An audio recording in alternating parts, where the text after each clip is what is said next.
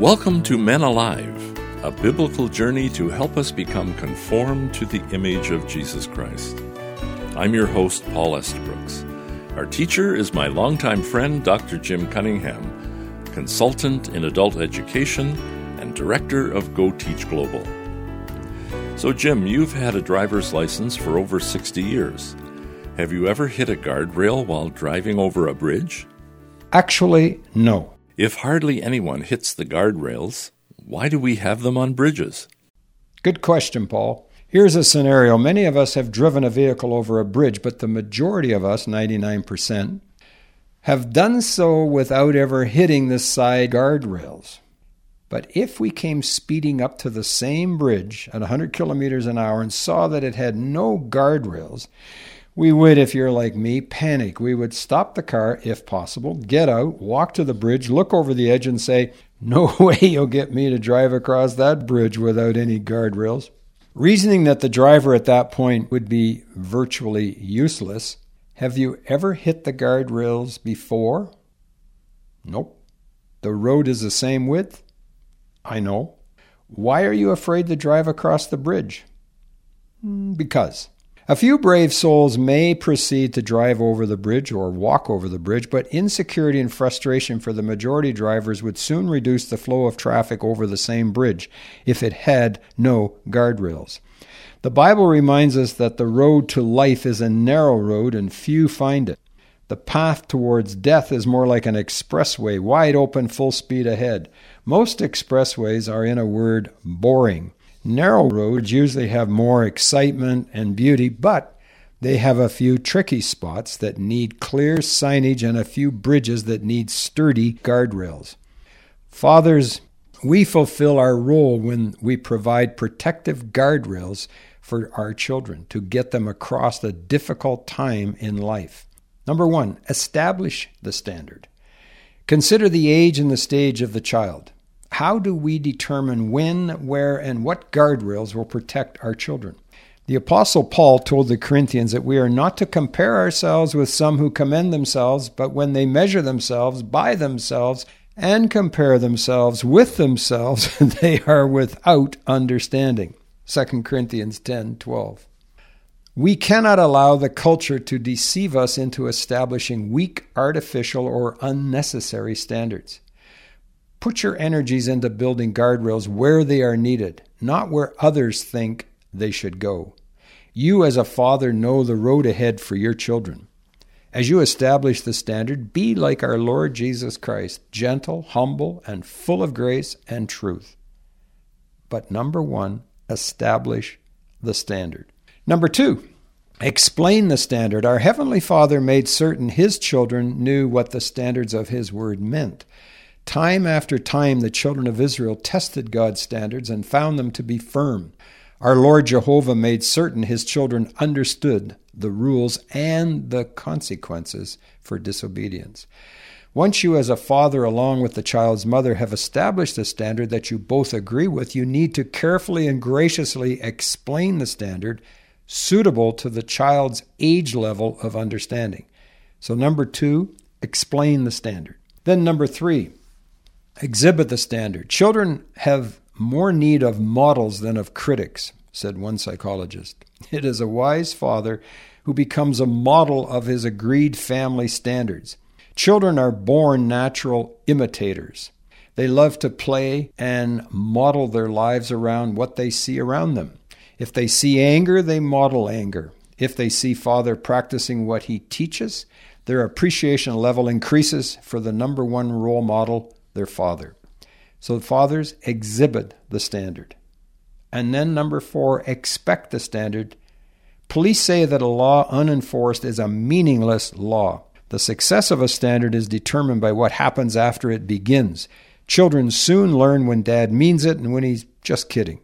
Fathers who place guardrails at strategic locations can expect their children to appreciate them and accept them.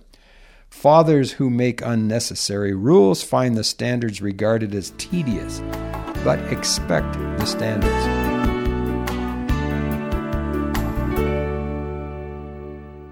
Jim, before you get to that fifth procedure on enforcing the standard, let me remind our listeners that this is Men Alive, with Dr. Jim Cunningham from Go Teach Global.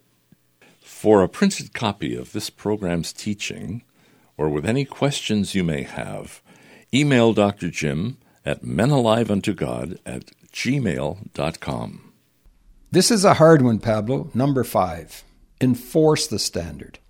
Usually, when guardrails get hit, we call it an accident. Likewise, enforcement of an agreed family standard often comes at an inopportune time. Poor timing may increase the temptation to, oh, let it go this time. Adding threatening words to what will happen next time permits the child to bask in a successful detour around the standard. The time to evaluate the rule is after enforcement, not before. To alter before is to admit the standard has little value. Faith in love enforces standards. Love and control and balance is the criteria for good fathering. The father who abdicates enforcement to the mother misses the opportunity to build a closer relationship with his child. Discipline is part of discipling. So, number five, enforce the standard. But a word of caution, men never enforce a standard in anger. Let me suggest that anger may be the most destructive force in a father child relationship. It is incredible to see how many parents lose their emotions in public. One can only imagine what happens at home behind closed doors. Now, can you imagine a highway maintenance official arriving at a bridge and seeing that your car has spun out of control and hit the guardrail? Here he comes up to your wrecked car, screaming at the top of his lungs, You stupid driver, why did you hit my guardrail? That's unreasonable, isn't it? The same official is likely glad the guardrail saved your life. So, likewise, we need to rejoice when we have to enforce a biblical standard. It probably prevented a greater tragedy. Here's a suggestion. When we enforce standards, let's do it with the wisdom of James 3:17. We're to be pure, no selfish interest. We're to be peaceful. It's not to be done in anger or malice. We're to be gentle. This character quality is identified three times in the scriptures in the fruit of the Spirit, in the qualities of a spiritual leader, and as a quality of wisdom. You would think God knew men had a challenge to be gentle men. Be reasonable, be approachable in spite of the pressure. Be full of mercy. Discipline is to be redemptive, not done in vengeance for hurt, pride, or loss of status. And be full of good fruits. Sanctified discipline usually results in improved behavior. Selfish anger often produces alienation. And be without partiality. Just enforcement of a standard for all concerned without playing favorites or bending the rule for a particular occasion. And last, be without hypocrisy. Pure motives are part of Christ like wisdom. Step number six after all of this, evaluate the standard. Now is the time to review the rules after implementation.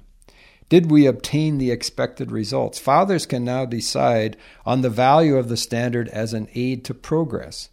Retain the standard if producing the desired results. Alter it or eliminate it if it is a hindrance to your child's development. Be ready as a father to apologize and ask forgiveness of your child if the evaluation reveals a weak standard, improper communication of expectations, failure to exhibit proper rule modeling of the rule, or an inappropriate method of enforcement. Each of the five previous sections is up for review during this time of evaluation. Guardrails alone do not guarantee safe passage across the bridge.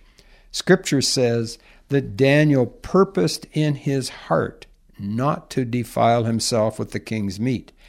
Each child must ultimately decide to drive carefully in the right direction, the path of righteousness. Evaluate the standard. As a father, you may be listening to this broadcast or reading this PDF, and you believe that you had standards, you tried your best, and yet your children are living in disobedience to God's word. They have knocked out the guardrails, so to speak, and hit the ditch. Here's a word of encouragement for you Few fathers of spiritually successful children take credit for what happens. They regard their children walking with the Lord as the grace of God. Consider Adam and Eve. They were living in the post garden exile where they had a near perfect environment to raise their two sons, Cain and Abel. Think of the corruptive influences missing from their society. All they had was their inner sinful nature. They had no violent TV programs to watch, no drunken parties to attend, no pornography, no seductive girls to entice their sons, no secular humanistic high school teacher to blame, nothing. We can assume that Cain and Abel knew what happened when their parents disobeyed God's commands. Dad and Mum probably instructed them in the things of the Lord. Yet, Cain murdered Abel. Volitionally, of his own free will, Cain slammed head on into the guardrails of his parents and his Creator. His life ended in isolation and rejection. He was cut off from his family without any recorded repentance. We must remember guardrails are an aid to progress and a security for travel, but they do not guarantee arrival at the destination. As God's eternal maintenance team on the King's Highway, we as fathers are to erect the guardrails and keep them in good repair for our children as they travel through life. Blessings to you, my brothers, as you do it first for yourself and for your family. Thanks, Jim. There you have it for today, men. We become alive unto Christ when we establish and exhibit biblical standards in our life, first for our benefit and then to protect our children. Lord, give us wisdom to implement what we've heard. Pastor Peter Matenge from Nairobi, Kenya says Men are missing in leadership in our culture. Women, wives, mothers, and daughters, are giving the predominant leadership role in the home and church men need practical help and courage to graciously accept and lovingly fulfill their biblical roles. Dr. Jim's book has given us biblical insights and an understandable framework for this to begin. For a printed copy of this program's teaching, or with any questions you may have, email Dr. Jim at menaliveuntogod at gmail.com. Men Alive is a production of Go Teach Global. For more information, go to our website at www.goteachglobal.com. Until next time, I'm Paul Estabrooks on behalf of Dr. Jim Cunningham, encouraging you to be men alive, conformed to the image of Jesus Christ.